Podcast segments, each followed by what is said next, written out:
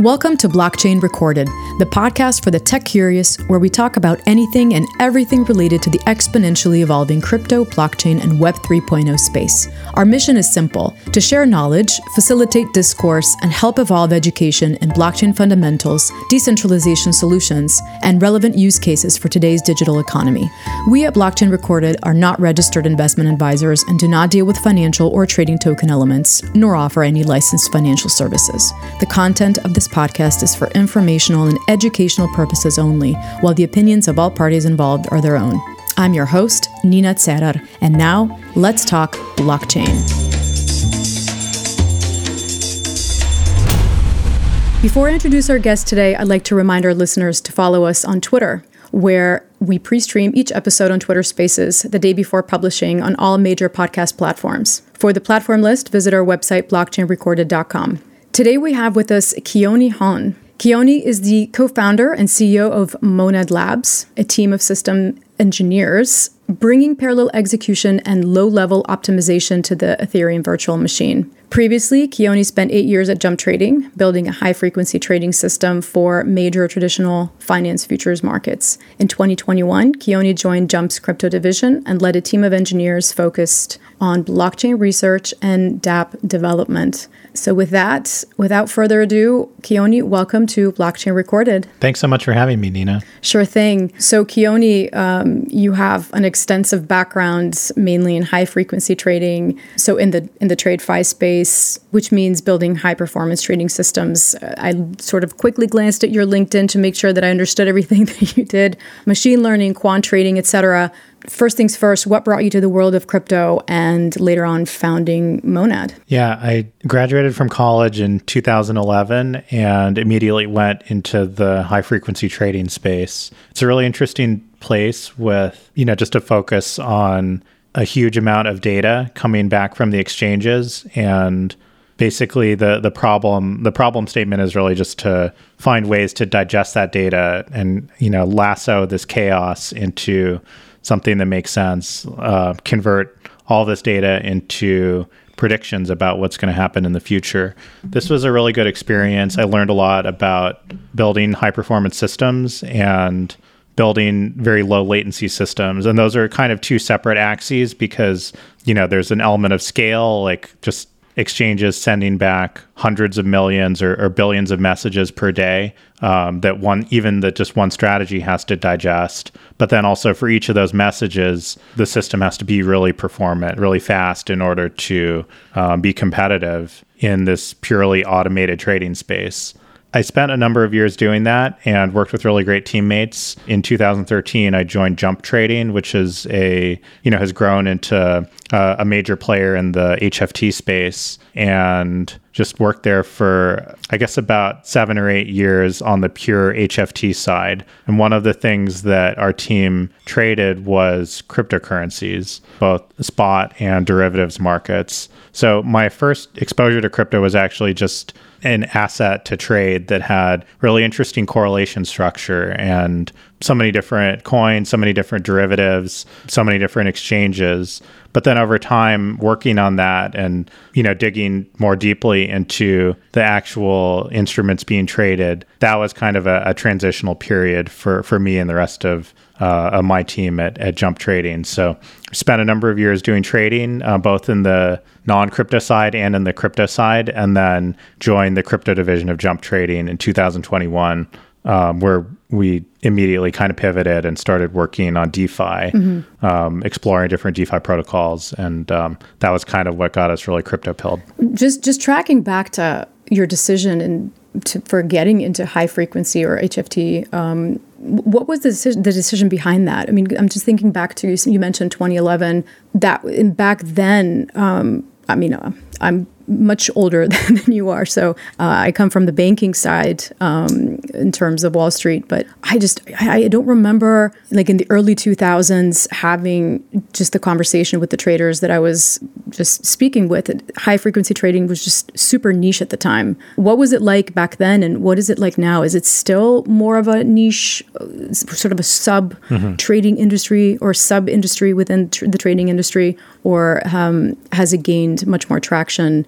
What would you say also in relation to to the crypto world? Does that have anything to do with it? Yeah, I think it's still pretty niche. I think that the public mm-hmm. awareness of it has definitely increased over the years with the Michael Lewis book Flash Boys, mm-hmm. which actually paints a really unflattering picture of high frequency traders, but um, you know everyone loves right. a villain as well. So yeah, I think it's it's you know people are a lot more aware. I think in the you know among new grads, you know from CS programs, there's a lot more awareness now than than there was like 10 years ago and probably the head count overall for the industry has grown from mm-hmm. i don't know i'm just making up numbers here but i think in 2011 it was probably like 5000 people and now it might be like 20000 people yeah yeah and was it more us wall street in terms of the high frequency or would you say now it's a little more geographically spread or do you know? Uh, yeah, I think the U.S. is still the uh, you know the, the dominant. most dominant mm-hmm. in terms of uh, yeah most of the really big hft firms are, are us centric. Mm-hmm. maybe like have us founders but american founders but there are a couple of really big ones that are outside of the us like xtx is a um, really successful. Um, originally like focused on fx trading. Um, i think they've branched out to a lot of other markets but they're lo- they're in london. Yeah. Yeah you know, there's there's some other um, players in the space. So then, what made you what made you decide to um, go for uh, or start Monad? Yeah, well, I think there's a you know just uh, thinking back on on your previous question about like 2011, like how prevalent. Uh, you know awareness of HFT was then versus now. I feel like there's just this trend of automation, like you know using computers to do things uh, is just a very you know natural like obvious progression over time. Um, so in the early 2000s when and this is a little bit of a tangent so i have to apologize but i, I no, promise it'll fine. get back to it'll get back to your question. Sure. Yeah in the early um, very early 2000s like 1999 2000 this is when exchanges there, there were electronic exchanges before that but this was when they first opened up and allowed you know made it uh, like the access to to these exchanges became a little bit more broad. And so actually all of, you know almost all of the successful hft firms were all founded around the same time of 1999 2000 2001 or so. And it's because that was the moment when the exchanges started letting outsiders in. Like mm-hmm. you didn't have to have a membership or it was easier to get a membership so it's kind of funny, in, you know, in the history of HFT. In 2011, when I joined, it felt like it was pretty mm. uh, late, I guess, because you know the, these firms had already been around for 10 or 11 years and when i joined people were talking about like the heyday of you know 2003 2004 like and then the financial crisis had happened in 2007 8 9 so there was just so much volatility back then and the the feeling was like oh you know we're still doing it, but you know, that was crazy back then. And so I think the two themes that I kind of draw from that are one that the early days always has like this wild west feel, but then over time it gets more mature um, and and more scalable, and you know hopefully provides much better services to the end user than in the early days. In the case of HFT, that's in the form of much tighter spreads than you know in the early days of electronic trading. But then the, I guess the other thing is just that you know it just gets more efficient, and so I sort of see crypto as being on a similar path where we had the, you know, really wild west days of DeFi summer in 2020 and before that like, you know, the the first smart contracts getting deployed and the DAO hack and you know, just all of these things that have happened in our industry's past. Mm-hmm. And over time, the trend is obviously to get more efficient, more performant, better user experience um, in terms of DeFi, tighter spreads for people interacting with um, decentralized exchanges, but it's all coming from better technology, better automation, and you know that sort of brings us to Monad. Like, why why do this? It's because you know our our team felt that there was still a huge need to make the space more performant, and that a lot of other improvements would ultimately result from addressing the sort of most fundamental issue, which is the um, lack of transaction throughput in the Ethereum virtual machine. Mm-hmm. Mm-hmm. Um, and just just one more general question was I was fascinating with with the name with the name monad. I don't know if I'm pronouncing that correctly. Monad. Mm-hmm. which I actually looked it up on Wikipedia because I didn't know what it meant. And uh, early, early, it's, I mean, it stems from the Greek philosophers, meaning, and also in, in Christian Gnostic belief systems, it means the one or the absolute or etc. So uh, I gather it holds a an important meaning in programming or computer science as well. Yeah, it's a it's a good name. We we thought it was a good name for a number of reasons. One is that it's an uncommon common noun. Uh-huh. So, you know, it's like a real word, but it's not something that people have encountered a lot. Yeah. Um, it's always great name for yeah. for something. And then yeah, the the philosophical and um, biological. I think in biology it, it refers to like a single celled organism or yes. may, maybe even uh, more granular than that. In computer science, it's a term used in functional programming. Um, we actually don't do any functional programming um, in in Monad, like in the Monad code base. Mm-hmm. Um, but it's it's some we used a lot of functional programming in the past in our HFT days. So I don't know. It gives us a lot of uh, street cred with like maybe five percent of the people we talk to. Mm-hmm. They're like, oh, uh, monads, cool. Uh, you know, I love mon- monads. Uh-huh. Um, so that's kind of a, a, funny thing. But but overall, it's just a it's a good name that kind of captures the essence of of the project, which is to build a singular, really performant blockchain network that can help advance the space. Yeah, so so let's dive into Monad. Your homepage description, uh, if and if I can quote, um, so you describe Monad as a decentralized, developer-forward, layer one smart contract platform that ushers into a new paradigm of possibility through pipelined executions. So there's some key phrases there of Ethereum transactions. Tell us about Monad. What are you guys doing? What's your mission? And um, yeah, just if you could shed some light on how Monad is also different from other layer ones. Yeah, when I when I think about the Ethereum scaling landscape, actually maybe first when I, when I think about Ethereum, you know, Ethereum set out to build the world computer. That means that there are thousands of nodes spread all the way around the world yeah. that all are perfectly synchronized with each other. They all have exactly the same state, meaning that they have all of the exact same applications installed. And each of those applications also has exactly the same application specific state. And this shared global state is what you know really enables everything it's it means that developers can build applications and then upload them to this quote unquote to the blockchain, aka to one of the nodes, which then ends up propagating it to all the other nodes.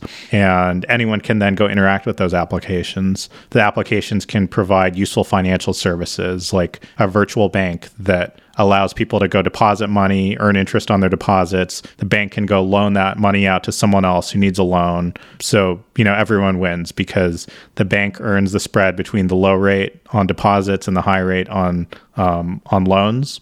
The borrower gets a loan that they can do something economically useful with, and you, the depositor, get interest on your loan. So, um, you know, it, it's a thing. You know, businesses exist to unlock value um, and allow create a sort of win-win situation for everyone. Mm-hmm. And the cool thing about decentralized shared global state is that it can enable people to build applications that add value that create win-win situations for everyone. So that's like what Ethereum does, and it does it really well. It enables decentralized, like truly decentralized applications that don't, you know, aren't subject to the, you know, whims of a single centralized authority. What it doesn't do as well right now, and what a lot of people in the Ethereum space are working on through different efforts, is the throughput of Ethereum is really limited right now, um, limited to about 10 transactions per second or a million transactions per day. And that's just very, you know, a very constraining limit given that there's 8 billion people in the world. So literally, if all 8 billion people wanted to use Ethereum at the same time, like, you know, you could only use Ethereum, you know, uh, 8 billion divided by 1 million. So like 8,000, one every 8,000 days. It's not good. So there are a lot of people that are trying to help scale Ethereum in different ways.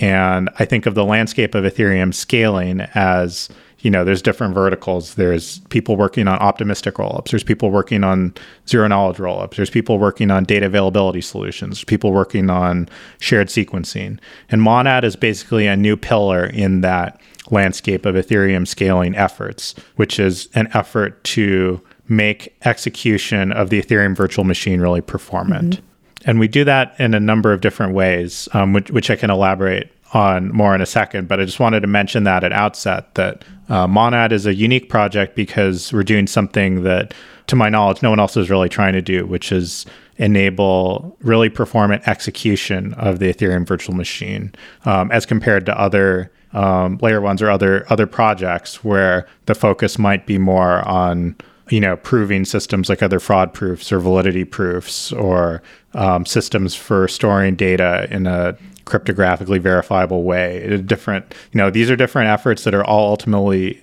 sort of pointing toward the same goal, which is to help Ethereum scale. Um, we have different approaches. And then one of the good things is that a lot of these approaches are actually compatible with each other. They're orthogonal. And ultimately, I think the future will be a combination of some of these different technologies put together. I think that Monad's execution technology will definitely be a part of this overall Ethereum scaling effort. And it's not like you're competing against Ethereum. Exactly. Right. Yeah. So, well, I, I know uh, just from my reading and from my research, I know that you um, you get probably get this question a lot, and you actually, um, if I'm not mistaken, you wrote a Substack article because you mentioned rollups. um, just for context, why is Monad not a rollup? I, I know for the sake of decentralization, it's one of the one of the first main reasons. But I'll let you sure. um, elaborate further. Monad is a layer one, meaning that it's a sort of fully independent blockchain system that provides the same interface as Ethereum, both to applications and to infrastructure that's built on top of the blockchain. So applications like Uniswap or infrastructure like MetaMask or Etherscan can work interchangeably with Monad, same as they could with Ethereum. And the reason for that is that we think it makes the most sense to build a full solution, like a fully functioning system um, that can operate independently, because that ultimately offers the best performance and the lowest cost to end users. You know, it's really important to have a North Star, and our North Star is minimizing the cost of transaction execution and maximizing the throughput that um, we can deliver, like the number of transactions that the system can process, while maintaining a high level of decentralization. And I mentioned that last part because, you know, obviously there is a there's a sliding scale. Like if you choose no decentralization, if you just have a single centralized server, then um, it's possible to deliver really high throughput and really low fees trivially because you can just buy a really beefy server. And then also with a single node system, there's no overhead of communication between servers and you know the world of decentralization that was introduced through bitcoin and then ethereum and you know a whole lineage of projects that have shown the power of decentralized shared global state uh, means that it's very clear that you know that you know highly centralized kind of solution on the extreme end of the spectrum where there's only one server that that doesn't actually really add value to um, to what you know all of us in the crypto space care about, which is decentralized shared global states. So mm-hmm. yeah, I just want to emphasize that the way to get to both high performance, low fees, and high level of decentralization is right. by making algorithmic changes to the software, to how the software behaves, to how the nodes come to consensus, to how transactions are scheduled and executed, all these like more intricate details. Because of course one could produce a high performance system by cheating effectively by just having a single node or perhaps by having the nodes all very close to each other geographically so that the overhead of communication is very limited. You see that sometimes with other systems. But having a f- truly decentralized system um, with hundreds of nodes, geographically distributed, that are all, you know, hundreds of nodes particip- participating in consensus, and then delivering that level of performance, that's what we set out to do. And that's you know that's why we think the the work that we're doing is is going to be you know able to move the space forward. Yeah. Before I ask you a little more um, in terms of what you're hoping to to achieve and attract in terms of um, what kind of applications, I'm just curious. What's your view on the blockchain trilemma? I mean, do you think this is an outdated concept, or is this something that you, um, in terms of conversation, have frequently? It sounds to me like essentially you are helping trying to solve sort of the problem of achieving all three pillars of the trilemma. Mm-hmm. But just curious, what are your, what are your thoughts? Because obviously decentralization is a huge part, and then you want to tackle the throughput, and obviously, you know, which part is is it still that you have to sacrifice one of the pillars, or um, is that not relevant anymore? The idea of this trilemma of decentralization, scalability, and security, mm-hmm. you know, was like very eloquently articulated by Vitalik a number of years ago, and really like got a lot of mm-hmm. attention and and uh, mimetic mind share. But I think over time that we've kind of seen. You know, I feel like he's walked that back a little bit, or um, you don't hear about it quite as much because I don't think it was ever intended to be like an absolute rule. Like, sometimes I think I see people misinterpreting it where they're like, oh, the trilemma says that, you know, there are these three considerations, and therefore, if you have more of one, then you must be having less of the others. You know, almost like, you know, tautologically, that must be the case. You know, whenever a, a project makes improvements that improve scalability, people are like, oh, it must be, you know, less decentralized because there had to have been a trade off. And I, I think that. right. Yeah, I think that Vitalik and, and and others in the in the space like that was never intended to say like it's an absolute. It's like these are the three like you said pillars that everyone is trying to optimize with hopefully better and better system designs. Mm-hmm. And a better system design would indeed offer like you know more scalability without sacrificing on decentralization or more decentralization without sacrificing on scalability or you know like that is those are just the ways the ways that you measure the goodness of a system the usefulness of an innovation. And one and it, maybe the way to say it is like an innovation that you know just trades one for the other is not is not really an innovation. There's not a useful innovation. So I think that that's that's the way to say it is that there's an efficient frontier between you know level of decentralization and level of scalability, and we're at a certain point on that frontier right now, and then hopefully the work that everyone is doing is going to help us go up and to the right um, on that you know on that efficient frontier curve and get to a more efficient point, a more efficient curve. Yeah, I like your answer. just in general, um, before we dive into more of the details, what kind of application do you wish to attract or, or meaning, you know, we're talking about high frequency trading and it seems like you want to tackle sort of that niche industry within what you're doing with Monad. There was a lot of talk in terms of optimizing the slippages, right, in DeFi trading compared to in TradFi my question is is this kind of optimization actually applicable to other industry use cases or are you made, sort of majorly having hft in mind? It's definitely not just hft i think at the end of the day any consumer facing app that has that actually gets traction among non-crypto natives mm. um, and gets to a, like a pretty high level of success relative to an iphone app is going to need a lot of throughput um, like if you just think, you know, run the numbers, like a successful iPhone app that has, say, a million daily active users, um, say that the, you know, the average user is transacting 100 times per day. Um, and maybe that's a lot, but depending on the kind of app, that might not actually be a lot. Like if it's a game, it's very easy to imagine that there's 100 transactions happening behind the scenes per day per user. So that's 100 million transactions. But 100 million transactions per day is 1,000 transactions per second. I think one thing that happens is because in the crypto space, everything is measured in transactions per second rather than transactions per day, we kind of lose sight of the scale of um, traditional tech applications. And, you know, in, in, traditional tech, everyone's talking about daily active users and, mm-hmm. you know, it's, it's a lot easier to reason. So yeah, just to say it again, a million daily active users, 100 transactions per user per day is obviously 100 million transactions per day, but that's a thousand transactions per second. And from you know what we've seen like nothing right now delivers a thousand transactions per second a thousand transactions per second is 100x the throughput of ethereum right now so you know a lot is needed in order to help blockchain scale to the point where they're the back end for a successful consumer facing app. And that's just one app. Like you could imagine that there's an entire ecosystem of apps that are coexisting and uh, composing on top of one another and yeah, I think it's just it's clear that much more is needed. Okay, so how exactly are you solving how exactly you're going about everything in terms of you talk about rebuilding the execution stack from the ground up.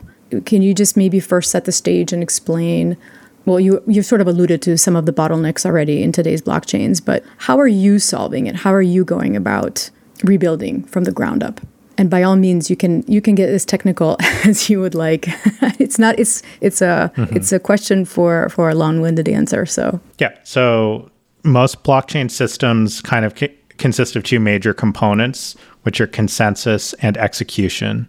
Consensus is the problem of keeping hundreds or thousands of nodes in perfect sync with each other so they're all perfect replicas, mm-hmm. while execution is the problem of actually executing the, the transactions, which are generally calling smart contracts. So executing the bytecode that um, each of those smart contracts is implemented as and making the appropriate state changes. Mm-hmm. In existing systems, there's generally pretty tight coupling between the execution component and the consensus component. And in particular, in most systems, execution is a prerequisite to consensus, meaning that when a block is about to be produced, the leader among the all of these nodes basically executes the list of transactions and then produces a block which is allows that list of transactions and then kind of like a, a checksum of all of the state that is after those transactions have been executed.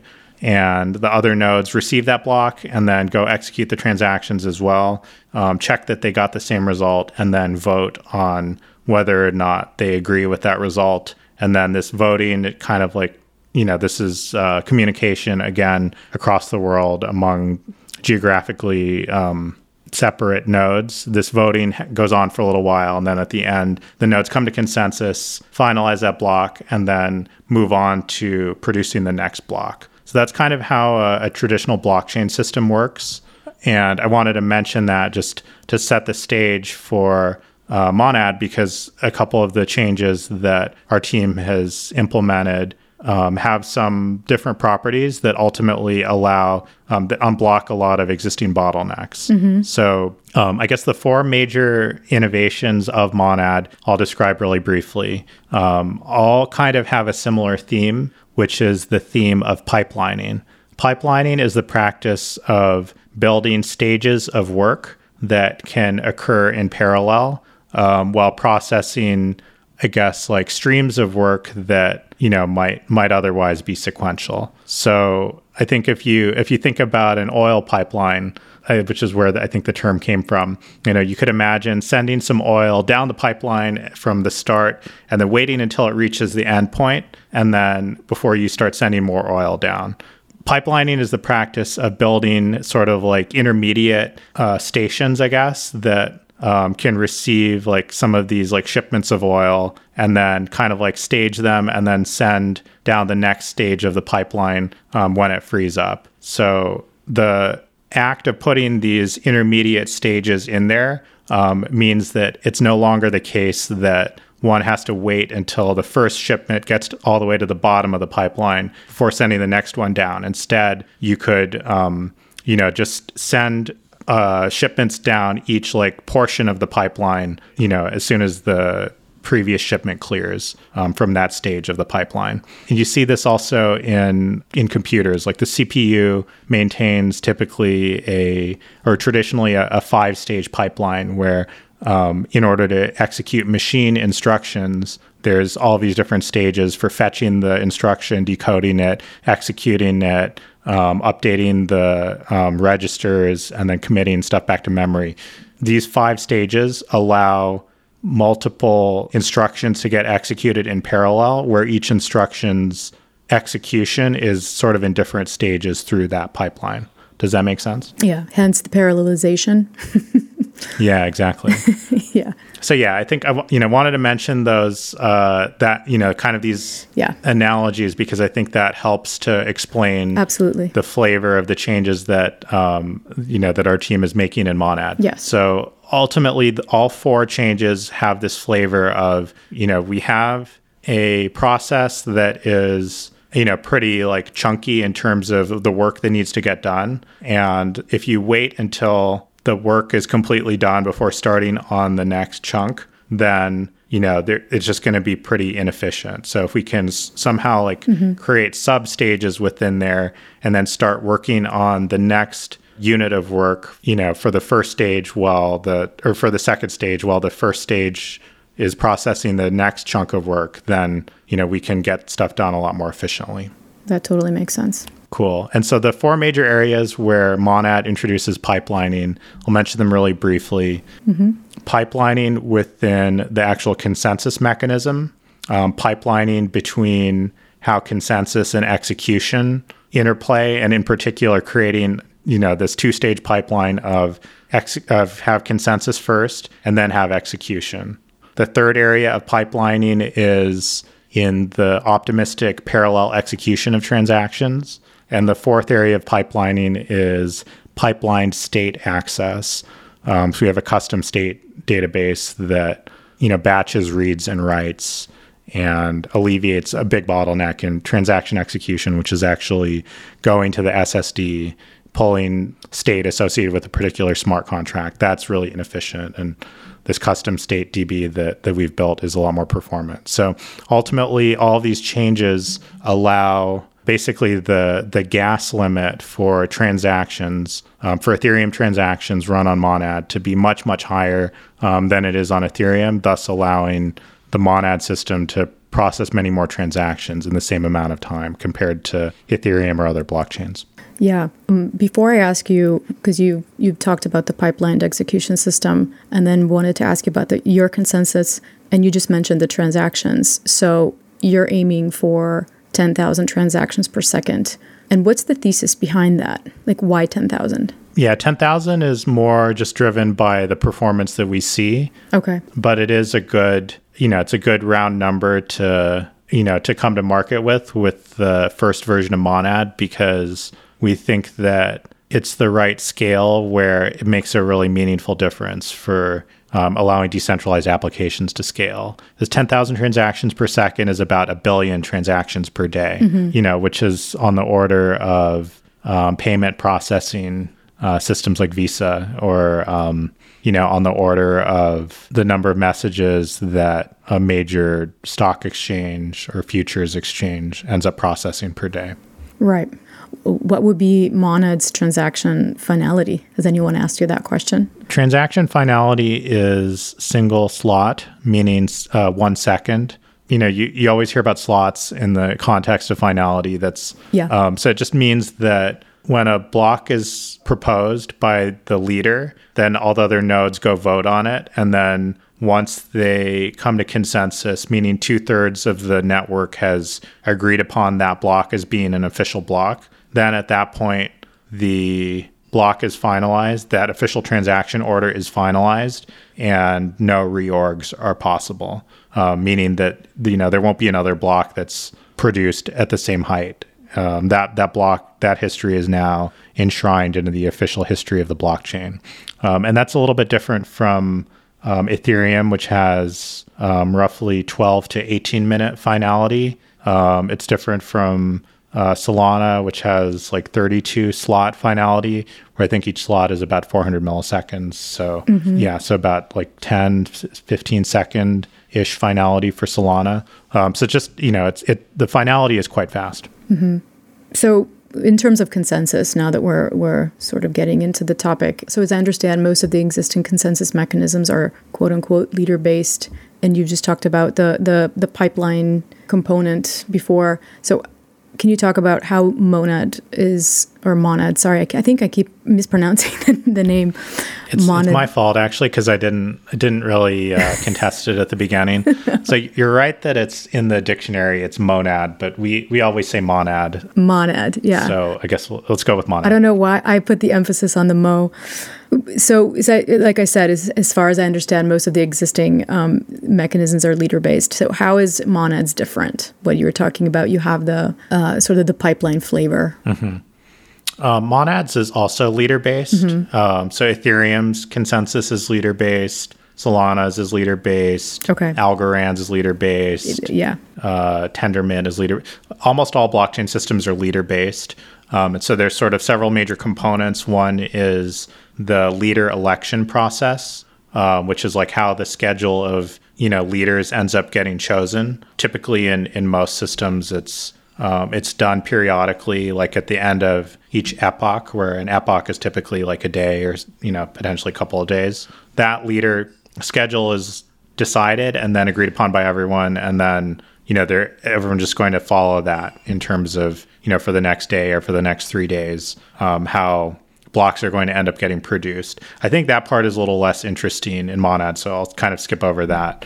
But the second part is that, as you said, there's a rotating leader schedule. So when it's a particular node's turn to produce a block, um, and and by the way, the uh, Monad is a proof of stake uh, system, so the basically um, every every node that wants to participate in consensus has to stake staking tokens in order to volunteer to be chosen as the leader. Um, in order to like like the leader election process is stake weighted, so the more that is staked, the more likely uh, a node is going to be chosen to produce the next block and be the leader. Mm-hmm. Anyway, when a node is chosen as a leader, then there's sort of this uh, choreographed dance that happens where um, that leader assembles a list of transactions that um, are going to be enshrined into history as the next, you know, sequential list of transactions that happen. The leader sends that that list as well as some other um, auxiliary data to all the other nodes in the system. The other, or sorry, to other um, nodes that are participating in consensus. So the other nodes that have have uh, staked tokens in order to participate. And then those other nodes basically send an acknowledgement back to the leader um, that they received that block proposal and that the you know the proposal has valid signature and um, follows all the other validity checks. At that point, the leader assembles all of these acknowledgments into a thing called a quorum certificate, which is you know basically like proof that all of these other nodes have um, received the original proposal and have acknowledged it um, and you know sent a signed acknowledgement back to the leader. The leader so again like the leader sends out the proposal the other nodes acknowledge it. Now the leader is assembling those acknowledgments into this thing called a quorum certificate which the leader then sends out to all of the other nodes again. And then at that point the nodes receive that and then at that point the nodes communicate to each other to vote on whether they vote yes or no on that proposal, and then their votes end up getting accumulated by the leader and packaged up. And if um, two thirds of the stake weight has voted yes, then at that point, that's proof that that proposal has now um, reached that two thirds consensus um, and is now officially enshrined into the blockchain. So that sort of sequence of you know, and it sounds more complicated than it than it maybe sounds like it needs to be because you know why isn't it you know why was there that acknowledgement step? Um, all of that is there basically as protection against um, a malicious actor.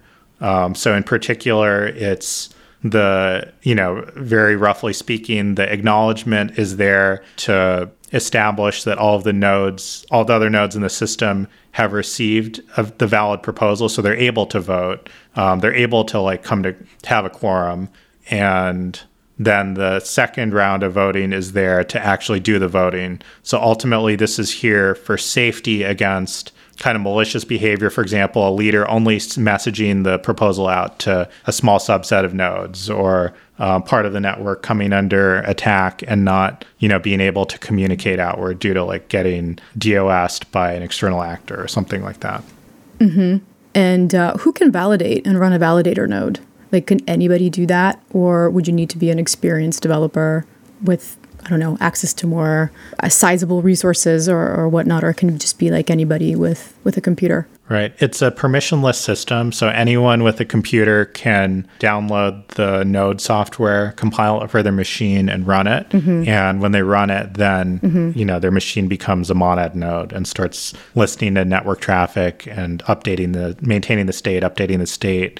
It's, yeah, completely permissionless. Um, the only you know, other thing to point out is that in order to participate in consensus, um, one needs to stake tokens. So, you know, you would need to acquire the tokens somehow and then stake them or get other people to delegate their stake to you. Um, and so there's there's a you know kind of uh, well established set of business practices that validator companies have for you know proving that they're really good at doing validation and contributing back to the community in the form of informational guides or um, you know, diagnosing, troubleshooting, diagnosing issues, things like that, that ultimately build their reputability, which allow them to, you know, show that they're a good validator that um, someone, you know, should stake with. But yeah, there's there's sort of like multiple roles in this in this environment. One of them is the actual node runners, who then might be like, you know, participating in the in this validation thing where they get other people to stake with them. But also, like as a just a normal end user, you don't have to run a node in order to participate in the network. Like you you can actually just delegate to other other people, like delegate to one of these validation companies, one of these node runners, and then still contribute to the economic security of the network in that way. Mm-hmm. Mm-hmm. You briefly alluded to the transaction costs that we all sort of uh, face in in the blockchain world. So high performance applications are obviously more gas heavy. What's your approach to transaction costs? And I don't know. Feel feel free to give background uh, understanding of of of the transaction cost challenge. Um, it's totally up to you. But just curious, how is Monad tackling that? Yeah.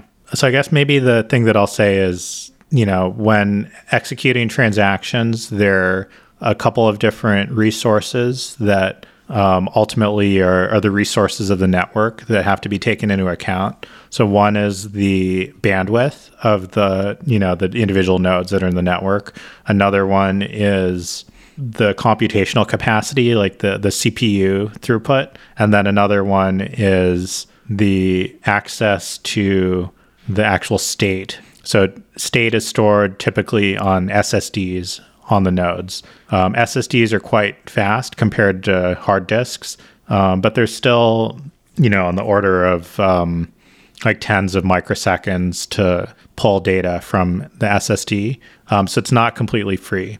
And, you know, blockchain systems that support smart contracts, you know, starting with Ethereum, basically have a resource pricing mechanism where you know, you can write a program that does anything, and then each of the individual opcodes in that program um, costs a certain amount of compute units in order to execute.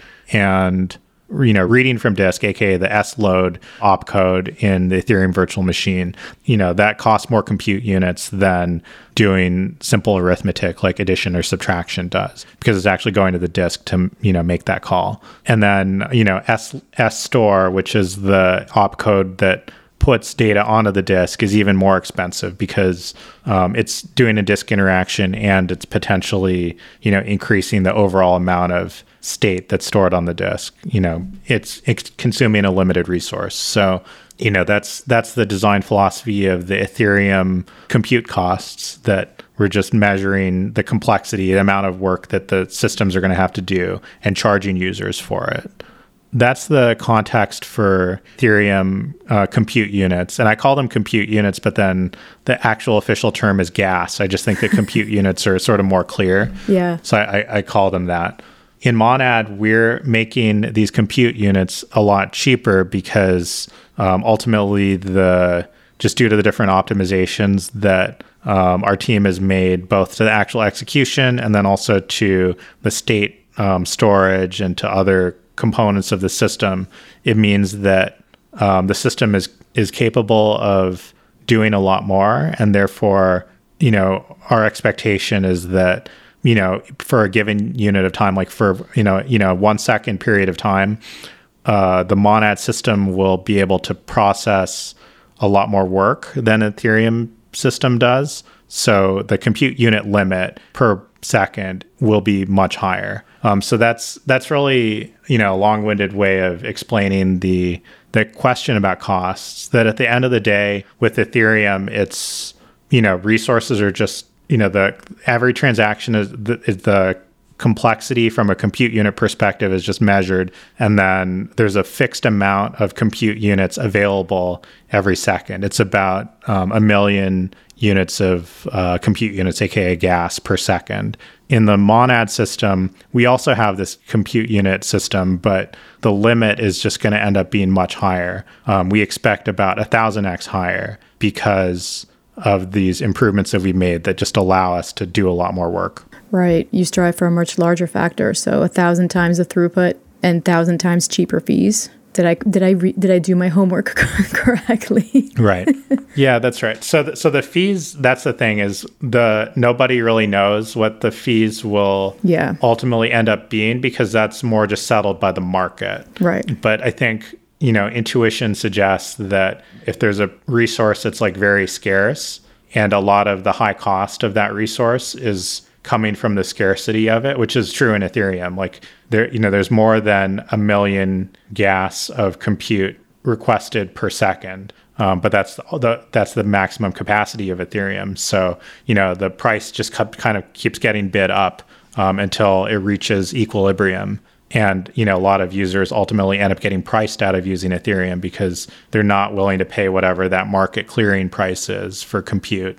So I think you know, intuition suggests that if you know in an environment with a thousand x the uh, the gas limit, that cost should be at least a thousand x cheaper, probably more, honestly. But mm-hmm. um, it's because you're going from a system that's very, very constrained with very high sort of like market bidding effects to one where there's you know much much less of a limitation on compute. Mm-hmm. Mm-hmm. Oh, thanks for that just moving on, what's your view of app chains? So, just for our audience, those are application specific blockchains or specialized layer one solutions. Do you think, well, is Monad, well, will Monad adopt this approach? Are you looking into that? Is this something that you're considering? Or, and if so, how would this work? I think the, the context of how app chains have gained some amount of popularity in the market, I would, I would still say they're not really that popular, to be honest. Um, I think the most prominent example right now is DYDX mm-hmm. um, launching this Cosmos app chain, um, but it's not not actually live yet. But I think the context of it is really that you know for applications that kind of a modest level of adoption, then you know when they're in an environment where um, gas is quite expensive and that cost becomes an impediment to their app going viral and getting used by a lot more users, then that's the point in time where, you know, the team behind the app or, or the DAO like starts to think about, you know, moving to a new environment where that applications, transactions are not um, competing with every other kind of transaction on the blockchain for block space. So it's really motivated by scarcity. It's really motivated by high costs. I personally think that most app developers don't want to you know, they don't want to maintain a decentralized validator set and have to go through, you know, like the procedure of when the network needs to upgrade and then getting all the validators to upgrade their code to agree to up, upgrade their code at the same time and dealing with you know potential network outages diagnosing bugs uh, taking patches from upstream because the, the app chain um, space is basically you know, there's a common uh, piece of software. In the case of um, Cosmos chains, it's the Cosmos SDK GitHub repo. That's being constantly actively developed. And then the specific app chains are kind of pulling from that, like pulling their code and incorporating those changes into the specific app chain's source code. And so, you know, it's not free like maintaining that. You have to, the individual developers on that individual app chain have to review changes that are coming from Cosmos SDK and say like, yeah, we think that this is safe. We're gonna op- we're gonna propagate this to this specific app chain. So just a lot of operational overhead. And I think that right now, maybe for certain teams, that might be attractive just because the cost of gas is so high that uh, you know in Ethereum that you know, it's worth it to like maintain a separate environment where the transactions for that app don't have to compete with everyone else. But I think in an environment where, well, I mean that that's really the the mission of Monad is to push the limits of compute substantially forward, so that then for all applications, for all users, it is extremely extremely cheap to use Monad and therefore or to, to build a decentralized application and therefore you know they won't have to take on this additional operational burden of maintaining a distributed validator set deciding when to upgrade code dealing with outages all of this other stuff.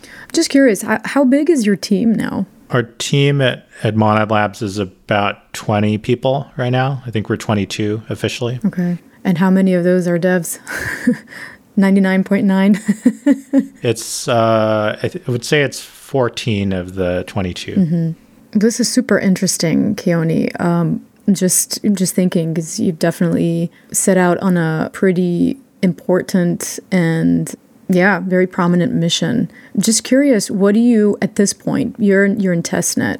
What are what have been what do you what would you say have been your biggest challenges?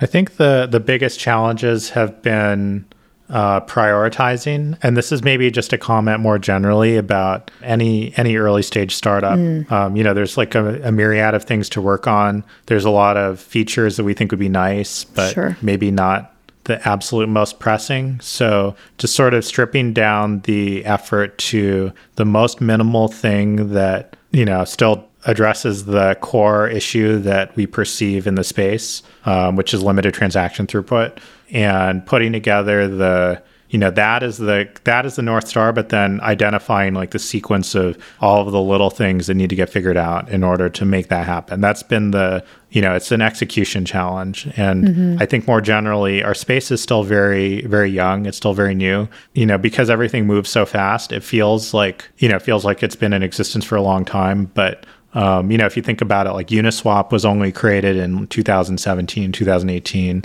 You know, DeFi basically didn't exist until that roughly that point in time, and then DeFi summer was like mid 2020 you know, and then at that point, like everything was just so crazy that it's still only been a couple of years for, for DeFi and only a couple of years for like usage at the scale where it's really breaking right. the limits of, of what exists right now. And it takes several years to um, enact real technological change. Mm-hmm. Um, so I think that's that's like uh, just an anecdote in general is that I definitely feel this space is going to get more performant, more mature over time, but it, it takes time to make those changes. Yeah, and just like uh, I feel like I'm echoing sort of a cliche statement. We're we're super early, but it's uh, it's all exponentially happening so, happening so fast. Um, it's kind of hard to uh, to keep track of everything, even though you know some of us are are uh, have been in the space and are following, but it's just impossible to follow everything. But yeah, I like I like the fact that you're transparent in saying that organization and prior well prioritization is is uh, um, is is a hurdle. Well, we've sort of I think we're close to wrapping up, Keone. I hope I didn't exhaust you too much with uh, picking your brain. So you are in testnet now, as far as I understand, and mainnet is on the horizon for 2024. Is that am I on the right track? Yeah, mainnet's in is absolutely on the horizon for mid 24. Mm-hmm. Um, we're pre testnet right now. Oh, okay, pre testnet. So everything is just purely internal, mm-hmm. but uh, looking to ship the testnet by the end of the year. Awesome. Well, is there anything that I have not asked or maybe have forgotten to ask that you'd like to add for, for our audience to take away? There's a lot we covered. yeah, I agree with what you said about the the fact that we are extremely early. I mean, I would just emphasize that you know smart contracts haven't really been you know adopted at, at scale up until pretty recently. And you know a lot of best practices are still getting identified.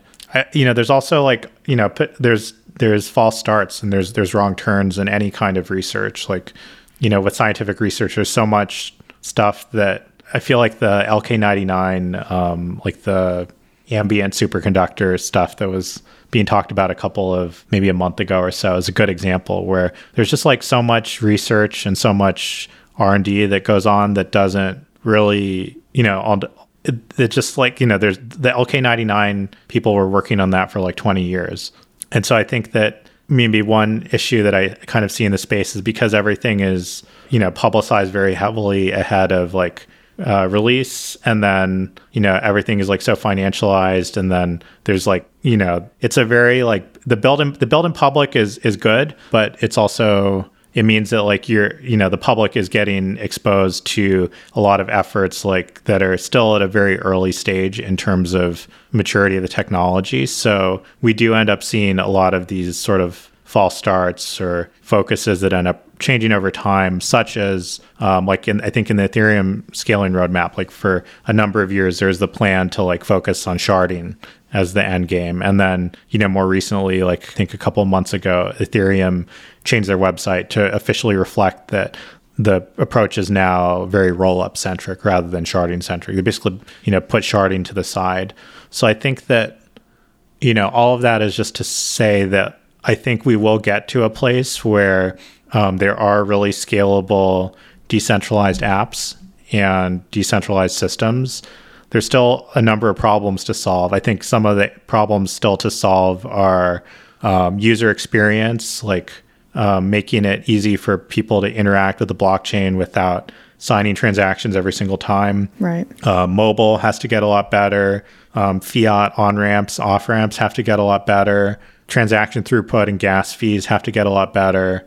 And then security has to get a lot better. We can't have all of these um, DeFi hacks happening all the time. Right, absolutely. If we address all these issues, then um, we can get to the point where blockchain is the underlying financial rails, the underlying settlement rails for potentially all of finance. But we're very early right now because we're all kind of just you know dog fooding this. We're trying, you know, people are building new things and then we're trying them out, and I think as long as we have clear um, vision on what you know as an industry we're trying to get to, and then what the problems are to solve in order to make that possible, um, and then different people who are working on different of those problems can have that level of focus where they are able to solve the specific like one of those five or six things that really need to be solved then that's the point where we won't be saying like we're we're super early. Like instead we've ushered in this this new technology at mass scale that does solve a lot of problems. That was very well said. And uh, I agree. And just like what you said in terms of science, you know, there's certain concepts that have been worked on for years or decades. And like we say, science is never settled, right? So I think we could probably apply that to. Um, not to say crypto space because it always gets like a negative connotation, but just uh, just basically what we're trying to do here. And um, yeah, absolutely. I uh, definitely agree with with what you said. So, well, Keone, thanks so much for for this conversation. What's the best way to follow your work or contact, and of course, um, or participate, etc. What's what's the best place people can uh, can either reach you or or read up about um, about your project? Besides listening to our podcast, of course. yep. Um, our website is monad.xyz. Mm-hmm. So that's M O N A D.xyz. Mm-hmm. Um, and then on Twitter, we're monad underscore XYZ. And then you could probably find me from there as well, but I'm Keone HD on Twitter. K E O N E H D. Awesome. Well, Keone, thanks so much again for talking with me today um, and giving our audience a better understanding of um, Monad and its layer one mission. Uh, plus, you gave us a little direct uh, high frequency high frequency trading 101 crash course for the people who are not familiar familiar a bit. Um, so I'd say keep up the focus. Um, I think you got what it takes, and and all the best with furthering testnet and then mainnet in 2024. Awesome. Thanks so much for having me, Nina. Had a great time. Sure thing. Sure thing. Thanks, Keone. All right. Thanks again to our guests, and thank you everyone for listening. Thanks also to the Bariam Music team for providing their music. You can check them out on bariammusic.com. All of the supporting information is on our website, blockchainrecorded.com. You can listen to us on Google, Apple, and Amazon podcasts, as well as on YouTube, Spotify, Radio Public, and Stitcher. You can follow us on Twitter and YouTube, where we are super grateful for your support. Stay tuned for our next episode.